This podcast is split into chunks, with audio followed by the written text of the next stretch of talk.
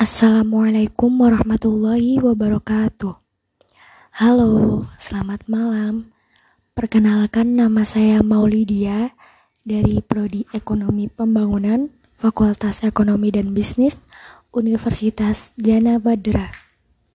Baik, pada kesempatan kali ini saya akan menjawab pertanyaan UAS mata kuliah Ekonomi Perdesaan soal nomor satu.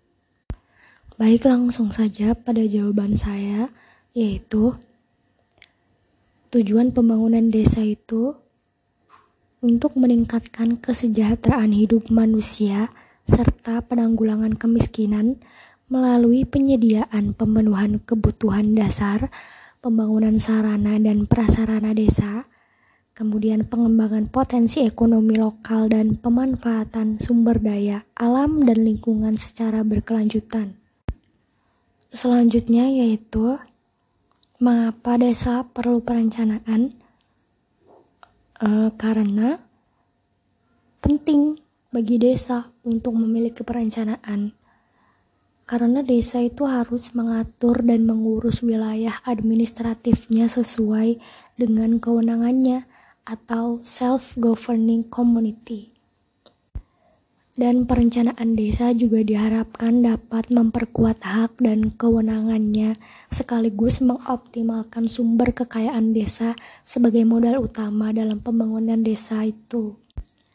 Hmm, selanjutnya, menurut pasal 80, pasal 81, dan pasal 82 Undang-Undang Desa, itu mengharuskan perencanaan dan pelaksanaan pembangunan desa melibatkan seluruh masyarakat desa dengan semangat gotong royong.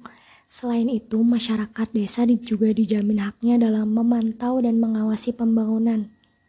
Ini pemerintah desa, pendamping desa, dan BPD juga harus menjamin kelompok masyarakat miskin dan terpinggirkan secara sosial dan budaya, seperti perempuan, anak-anak, dan kelompok masyarakat berkebutuhan khusus akan tertampung kepentingannya dalam musyawarah desa. Kemudian ada dua pendekatan yang dapat dilakukan yaitu yang pertama melibatkan kelompok masyarakat miskin dan terpinggirkan dalam musyawarah desa baik dalam penilaian kebutuhan maupun dalam proses pengambilan keputusan dalam tahap pelaksanaan musyawarah. Yang kedua, bila ada hal-hal yang menghambat kelompok miskin terlihat atau terlibat dalam proses karena keterbatasan akses, kapasitas, dan apatisme, maka BPD dan fasilitator harus memperjuangkan kepentingan peningkatan kesejahteraan kelompok miskin dan terpinggirkan. Hal ini dilakukan dengan memanfaatkan serangkaian metode dan alat untuk menjadikan prioritas belanja lebih berpihak pada peningkatan kesejahteraan kelompok miskin dan terpinggirkan. Dan selanjutnya yaitu uh, gambar nomor satu.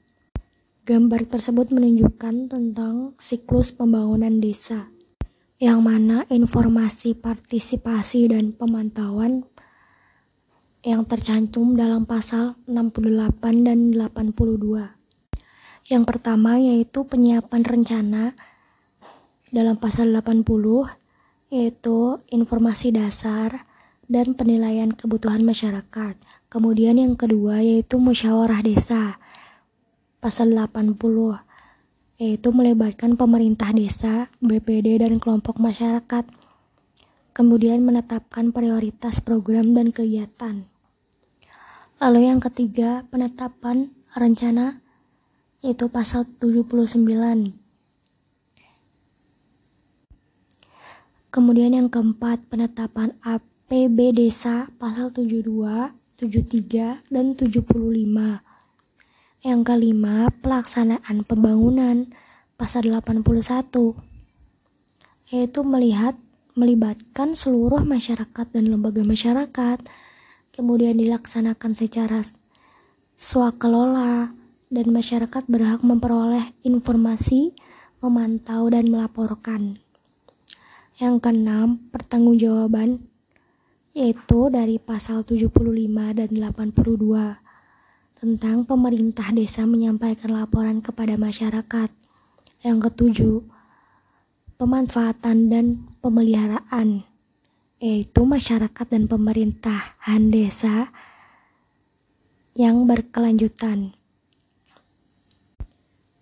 Dan mungkin itu saja jawaban dari saya, kurang lebihnya mohon maaf. Wassalamualaikum warahmatullahi wabarakatuh.